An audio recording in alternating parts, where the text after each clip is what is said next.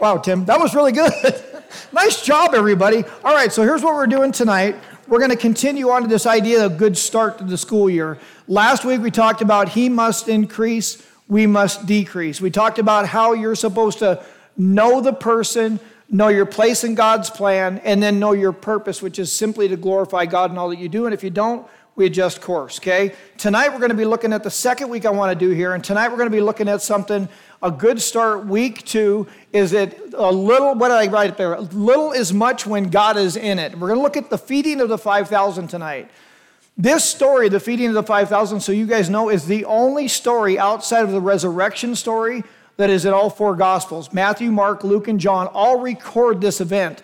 So, this is kind of a big deal in biblical history, I guess is what I would say. This tonight is a true story. So, you guys know we're not looking at a parable. We're not looking at something that's not true. We're not looking at a fable. We are looking at a true story that actually ha- happened in the history of mankind, the feeding of the 5,000, okay? But before I get into that, what I want to do tonight is I want to have you guys make sure each one of you have got a bulletin, okay? Because you're going to need your bulletin tonight. Some of you, I'm going, to, I'm going to say this out loud so people, sometimes students listen to these messages on podcast, the poor souls. I can't believe they torture themselves like that. But tonight, if you're listening to this on podcast and you turn it on, here's what we're going to do. I got one question to ask you guys at the beginning. I want you to turn to your small group tables and answer this very critically, you ready? Very critically important question. It's almost like going to be a life changing question. Are you ready? Tristan, you know better, don't you? What's your favorite meal?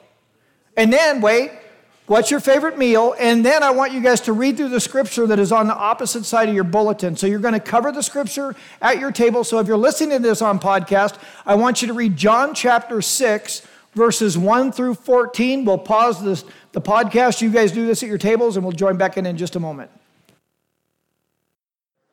Is everybody done? okay, if I can have your attention back to the front of the room, I would appreciate that a bunch. This story has got a bunch of stuff packed into it. I could go all sorts of different directions on what to do with this message tonight, but God laid something on my heart Monday night when I was at home reading just in my quiet time. And I really believe there's somebody in this room or listening to this that really needs to get their arms around what I'm going to teach out of this tonight. So, this I hope makes sense to you guys. Because what I want to do is I want to look at three steps to solving problems. That might sound odd coming out of what you guys just read, but I want to look at three steps to solving problems, okay? The very first thing we have when it comes to solving problems, number one point, the problem. If you look at your bulletin, the first problem was this in this story the people were following Jesus for the wrong reason. Because it says in verse 2, it says, The great multitude followed him because they saw his signs which he performed on those who were diseased. So they were following him for the wrong reasons, basically, is what they were doing. I want you guys to let that sink into you a little bit tonight as I talk, because that's going to be one of the questions I'm going to have you guys discuss in your small groups is, why are you following Jesus? Or, let me ask you this, why aren't you following Jesus? Because I think there's some people in the room that might not be walking with the Lord like they probably need to right now. So you either are or you are not, but I would ask you why. Later in John, the book of John, the book of John, chapter 6, and verse 26, Jesus talks about him being the bread of life. He even goes on to say this to the crowd in verse 26 of chapter 6 of John. He goes on to say, Jesus answered, Very truly, I tell you, you are looking for me. Because they were out looking for him again. The crowd was looking for him again. Not because you saw the signs I performed. So they weren't even following him anymore for the signs that he performed. They moved on to, he says, You follow me because you ate the loaves and had your fill. So they were following him for the completely wrong reason. That's the first thing that jumped out to me when I was reading the scripture and kind of breaking this message down this week is why were they going after him? I mean, you, you guys, 5,000 men. There were families there. There could have been anywhere from 10 to 15,000 people. Now, think about the disciples because the second problem we see here is the disciples saw there was a huge issue here. There was a problem, and the problem was there was probably close to 15,000 people sitting in this crowd, and Jesus had been teaching all day long. How many of you, your butts get tired after 20 or 25 minutes in youth group with me yakking, or in church on a Sunday morning when the pastor might cover 45 minutes, and you're like, oh, Really? Are you ever going to be done? Imagine Jesus on a hillside teaching all day long and 15,000 people in the crowd, and the disciples are probably get their ears are getting tired. their ears are getting tired from listening to Jesus talk so much. And the disciples are like, in the story, Jesus said, What are we going to feed them? Jesus said, You feed them. And they freaked out a little bit. See, the problem they saw before them was very real. The people were hungry and tired. And the disciples, they knew it was too big for them to handle on their own. Did you hear that? They knew it was too big for them to handle on their own. And you know what? They were right. It was too big. So they came up with two solutions. Really, one, kind of one tied into two tied into one. Think about your problems. I want you to pause here. This is why I want to get this across tonight. Everybody's got problems, right? Everybody in this room has a problem that they're dealing with probably right now. If not, you just got through one or one's coming. Don't we always go when we have a problem, just want to make it go away? Because the disciples said to, to, Jesus, they said, Make these people leave and go to a different town so they can find some food. Get them out of here. So think about this. What do we want to do when we have a problem? We want to make it go away. That's exactly what the disciples are dealing with here. And the other part of this equation is they didn't have enough money to buy them all food, and there was probably no mini marts around where they could run down and get a hot pizza at lunch. So the disciples looked at this and they were absolutely overwhelmed at the problems that they saw before them, and they were right. When problems arise in your life, you got to remember this God's always got a solution to the problem. Think about this. He told Philip, What are we going to do? You, you give him something to eat. Philip's like, We don't have enough money, Lord. But see, the Bible says here that we read tonight that Jesus already knew what he was going to do. He said this to test him. You ever feel like you're being tested? God will never test you to sin. He will test you to see how strong your faith is, though. Now, think about this for a second. These guys were in the midst of this problem. They saw this problem arise. They didn't realize that God already had a solution. So, here's what I would tell you guys when you have a problem, I want you guys to do this for me. There's a pattern, there's a principle here that when we have a problem, we can't just look at our problem and miss the Lord. We can't fact we can't leave out Jesus. See, they didn't factor in Jesus into the problem. Is what they didn't do. He was sitting with them on the hillside. It says in the scripture, Jesus was sitting with his disciples on the hillside and had been teaching all day. I know when we get into trouble, with every one of us in this room can have this testimony. When we get into trouble, the first thing we want to do is figure out how to get out of it. We don't stop, we don't pause, we don't pray. See, if we really believe I don't know what to do, but I know the one who does know what to do, we should ask him, shouldn't we? We need to pause. We need to not be like the disciples and leave Jesus out of the equation because think about this. At this point in the scripture, they had already seen Jesus, they already saw Jesus turn water into wine. Now think about this. Think about what Jesus has done for you. Remember what God has done for you to help you through some of the problems that you've had in the past. See, because we look at the disciples like, how could they do this? We're no different. But here's what, here's what I know. They, Jesus, they already saw Jesus turn water into wine, heal lepers, cast out legions of demons, calm violent storms with a word, heal people with incurable diseases, and raise the dead. And it still did not prove to them who they were sitting with. They missed who they were with. They were so focused on the problem. Remember, we talked about last week if we're going to let Him increase and we're going to decrease, we have to have an eternal perspective in the temporal. In the horizontal issues that we stare at every day, we've got to keep an eternal perspective and remember who's with us. But here's my question for you guys What would He have to do for you that you would remember who He is in the midst of a problem that you're going through? Because the disciples already seen Him do all this stuff. You need to remember who's with you, not be so focused on the problem. And that takes me to my second point the Lord's presence. They were so focused on the problem that they missed the problem solver. Ever been there? I have. Every time I'm going through something. I'll confess, am I the only one in the room that does this? Every time I go through a problem, I'm, I'm doing my best to try to figure out how to wiggle out of it or figure out how to fix it. And then eventually, after I've absolutely worn myself out, like the disciples when they were in the water and they were being swamped and they were bailing water out of the boat and they were about ready to drown, then they finally went to Jesus. And that's exactly my own confession 99% of the time, that's exactly what I'll do. As I will feel like I'm going to drown, I'm trying to get the water out of the boat, I'm bailing as fast as I can. And when I feel like I'm about ready to drown, what do I do? Then I go look for the problem solver. The disciples forgot who was with them. Do you know who was with them? The Son of God was with them. Sent from heaven to earth, Emmanuel, God with us. We got to remember that. In, in Hebrews 13 5, I got these couple scriptures written down for you guys to prove that it's true. In Hebrews 13 5, it says, keep your, keep your lives free from the love of money and be content with what you have. Time out. Keep your lives free from the love of money. I want every one of you in here to be hog nasty rich if that's what God wants for you. Do you know that? I want you to be so rich when you walk around, money falls out of your pockets and follows you around, if that's what God's will is for you. Money's not evil. The love of money is evil. Jesus says, You can't serve two masters. You cannot serve money and me both, because we will pick the wallet every single time. So it's not money that's evil. So make sure you read the scripture right. Keep your lives free from the love of money and be content. We'll talk about that in a few minutes with what you have. Look at me. Are you content with what you have? Are you happy with the way you look when you look in the mirror in the morning?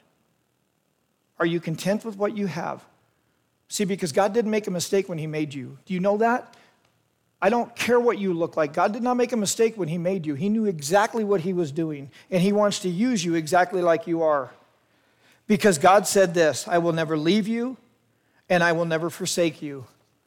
Deuteronomy 3, 31 6 says this Be strong and of good courage. Do not fear, nor be afraid of them.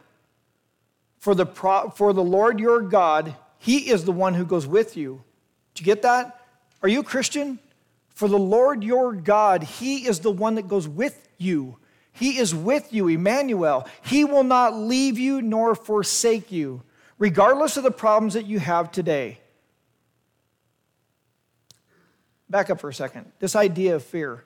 It says, Be strong and be of good courage and do not fear. Do you know why we do not fear? You know why the Bible tells us that? Do not fear. Because in Timothy, it tells us that we are not given a spirit of fear. What spirit are you given when you become a Christian? The Holy Spirit of God. And God is a person. The Father, the Son, and the Holy Spirit. You have the Holy Spirit of God. The same God, the same Spirit. When you read the book of Genesis, it says the Spirit of God hovered over the water at the beginning. The same Spirit that rose Jesus from the grave dwells in us when we're Christians. There's nothing you can't do. See, you've been given a spirit of love and of power and of a sound mind. And a sound mind would reason you back to the fact that when you have problems, you have to remember who's in your presence, who's in your midst, who's sitting on the side of the hill with you as you look down at this thing that is absolutely overwhelming you, like the disciples did. You picking up what I'm laying down? He's with you. You do not need to fear. You need to have a sound mind of power and love and turn to God when you do these things. Regardless of the problems that you may have today, they are little when you place them next to the Lord. That's what the disciples found out in the story as we, man- we maneuver our way through this.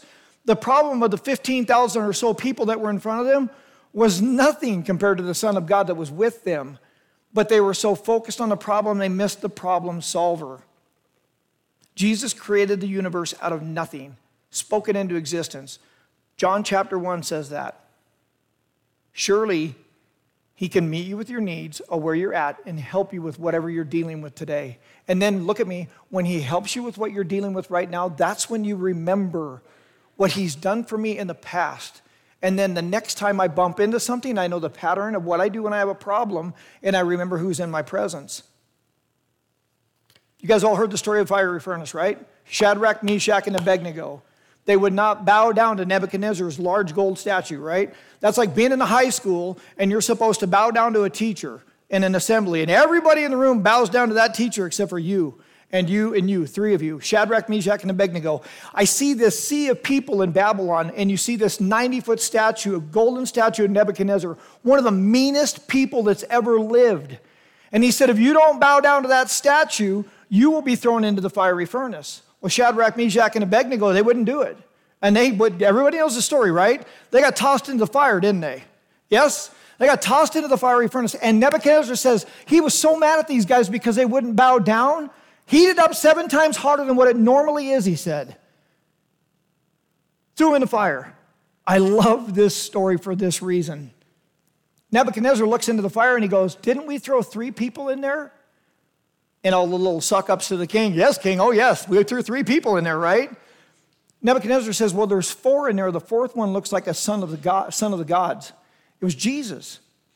Now, think about this, you guys. Next time you're in a problem, quit trying to wiggle your way out of it as fast as you can and realize who is in the fire with you. And get this. You ready? I love this. Nebuchadnezzar actually had to call Shadrach, Meshach, and Abednego to come out of the fire. It says the fire burned their, their, the things that had them bound, the ropes that had them bound, it burned them loose, and they were walking around loose in the fire. Now you think to yourself, normally if I'm in a fire and I can get out, I'm going to walk out, ain't I? Nebuchadnezzar had to look in there and go, Shadrach, Meshach, and Abednego, come out. Why didn't they want to come out? Because they were with Jesus. You guys got to get this principle. He's with you. When you're in the problem of your life, Jesus is with you. And He doesn't care how big or small the problem is because it's real. You need to go to Him and say, Lord, I'm, man, this is overwhelming for me, but I know in the midst of things, this is not overwhelming for you. And I need your help. In the book of James, chapter 1, I want you guys to go read the book of James, chapter 1. And you read like 1 through 15, I think. That is the perfect spot. Count it all joy, my brothers, when you go through trials of many kind. And it says, Do not work your way out of it in a hurry, because this will develop perseverance for your faith. But I want you guys to get this part. You work down in that scripture and it says, If you lack wisdom. So think about this. Find it all joy when I'm in a trial. I'm having a tough time. I got some problems going on. Find it joy because I know who's in it with me. That's why I find the joy. And then when I go through this, I don't try to get out of it as fast as I, as I normally do because it's going to it's going to produce perseverance in my faith. And then what happens is God says this if you lack wisdom, ask, and He will give it abundantly without being critical with you. Now, think about this. If I don't know what to do and I've got a problem and I don't know what to do, what should I do? Ask for wisdom. Pray. Quiet your heart. Lord, I'm in a mess and I don't know what to do. But I know you do. And He'll speak to your heart and He'll give you peace. Number one, He'll give you the peace that surpasses all understanding because you'll know who's with you in that storm, in that problem that you're going through. And He may speak to you clearly and it may just be, trust me, I got this. It builds your faith. It produces perseverance. And that's what we need to do. That's when you look at Daniel in the lion's den. Daniel got tossed into the lion's den to be killed, to be ate by lions. But all through the night, all through the night, God had an angel close the mouth of the lions. So Daniel's in a lion's den, and I would imagine it had to be kind of dark. And he gets dropped into this pit, and he's going to be killed by the lions as a plan. And the king comes in the morning and says, Daniel, Daniel, did your God save you?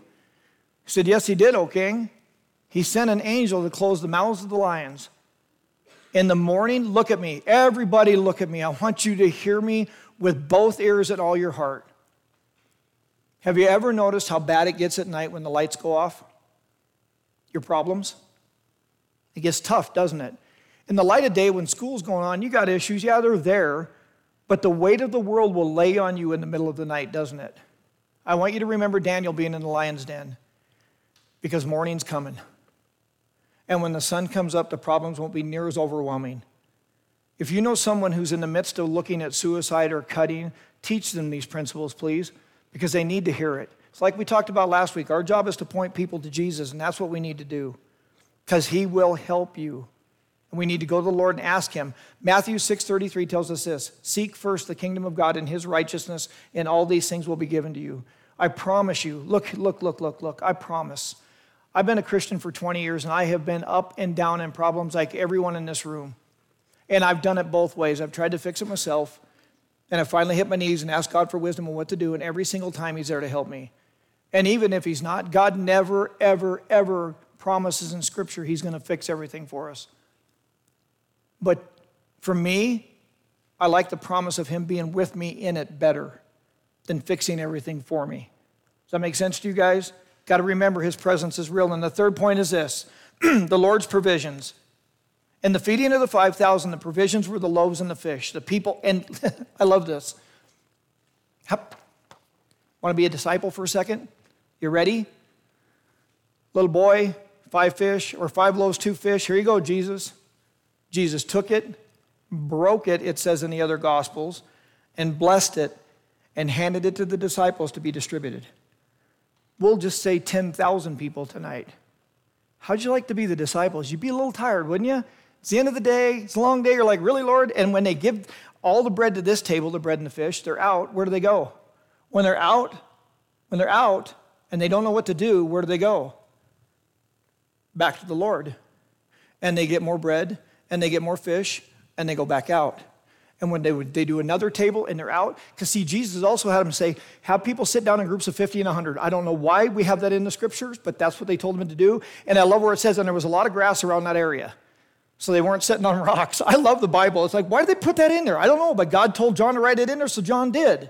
So grassy area, groups of 50 to people, 50 to 100 people in each group, and the disciples going back to Jesus, out to the people. Back to Jesus, out to the people. You picking up the rhythm?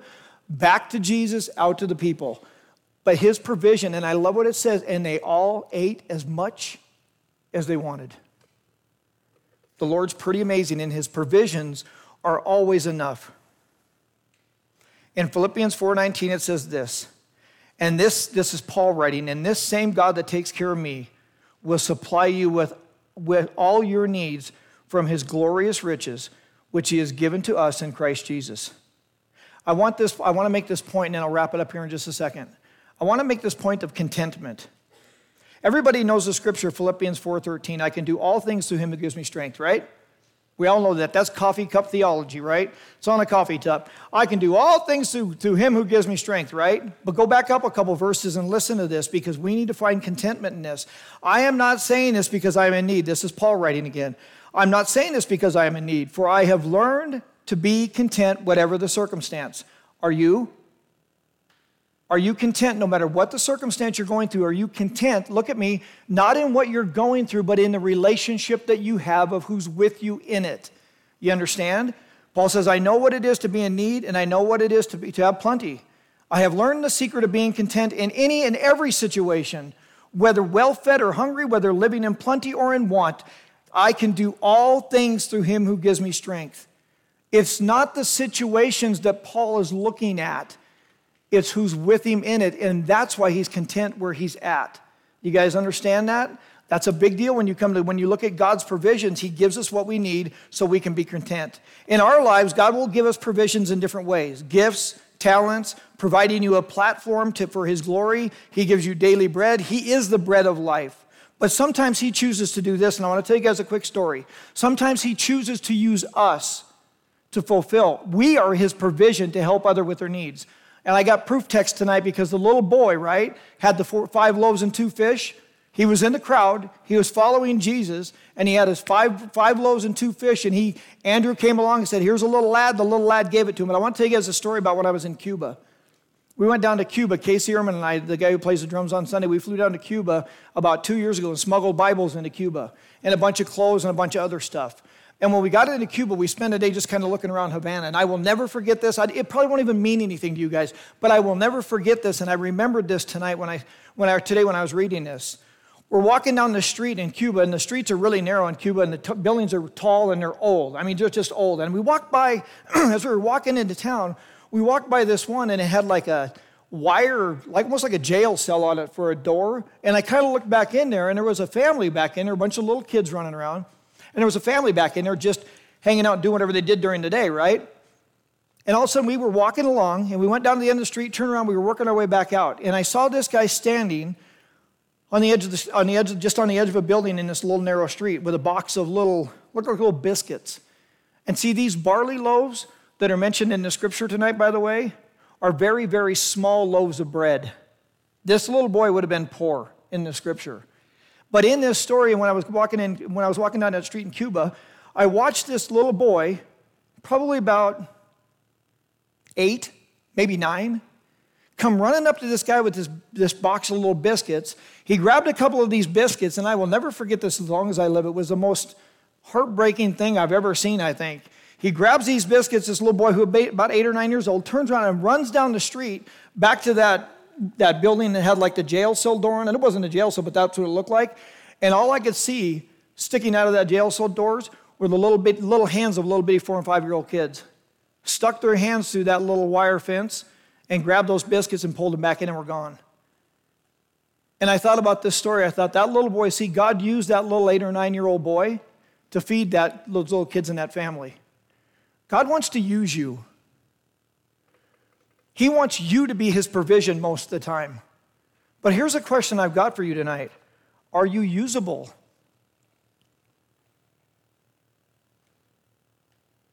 Is your relationship with the Lord such that He can use you? Are you living a life as a Christian where you're usable? Don't push away the opportunities that God gives you to serve, ever. And the last thing I want you guys to get, and I'll you break into your small groups, is do you notice at the end of that where it says there was 12 baskets of leftovers, right? I'd never noticed this till I was doing this this time. How many disciples were there? 12. And they'd been working at providing food that Jesus gave to them and they distributed to the people for had to be hours, you guys. The disciples probably weren't eating some on the way because they didn't know how much there was going to be, right? Here's the principle in this I think. The 12 baskets that were left over were for the disciples. Always remember that if you're willing to serve the Lord, He will make sure you're taken care of. You understand? That's why I like that 12 baskets that are left over, because there were 12 disciples and they had to be working their hind end off for the Lord that day, making sure the people were fed. Are you working for God in such a manner that He can use you so that you can feed other people the gospel of Jesus Christ? Because there's a starving world out there that needs good news. Problems are going to come. He says, I'll never leave you and I'll never forsake you and his provisions will always be enough. Turn to your small groups, answer some questions, and we'll get back in a second. As a favor tonight, okay? I love country music. I can't listen to most of it anymore, but I love country music. So I want you guys to do me a favor, and, if you don't like country, please endure this next song because I want you to watch the video while the song's playing. And some of you have probably heard this video. It's by Zach Williams, and it's called There Was Jesus. And the reason why I want you guys to listen to this song tonight is because I really want this branded in your heads and your hearts that He is never going to leave you, He will never forsake you. We'll get into that part of the relationship later on, argue about that down the road, but He is there and He is present. And His provisions are always enough. So, no matter what you're going through, no matter what the problem is, no matter what's going on in your lives at home or at school and friends, relationships, whatever that is, remember Jesus is always in the midst of what's going on. Isaiah 41:10 says this: Do not fear, for I am with you. Do not be dismayed, because I am your God. I will hold you with my mighty righteous right hand. Bow your heads, close your eyes. I don't know what you guys have got going in your lives. I know all of you, but the deep, dark problems that you deal with and the issues that you have personally in your own life, I want you guys to have an opportunity to quiet your own hearts for just a second and tonight, with your problems, I want you to realize that Jesus is present with you. And no matter what you've got going on, his provision will always be enough because he loves you. So, do you believe? Do not fear, for I am with you. Do not be dismayed and discouraged, for I am your God. And I want you to feel him holding your right hand right now, telling you that he loves you telling you that He's with you and it's going to be okay, that this too shall pass. So, for a moment, I'm going to be quiet and let you talk to God. And I want you to be like that little boy tonight and give what you've got to the Lord so He can bless you.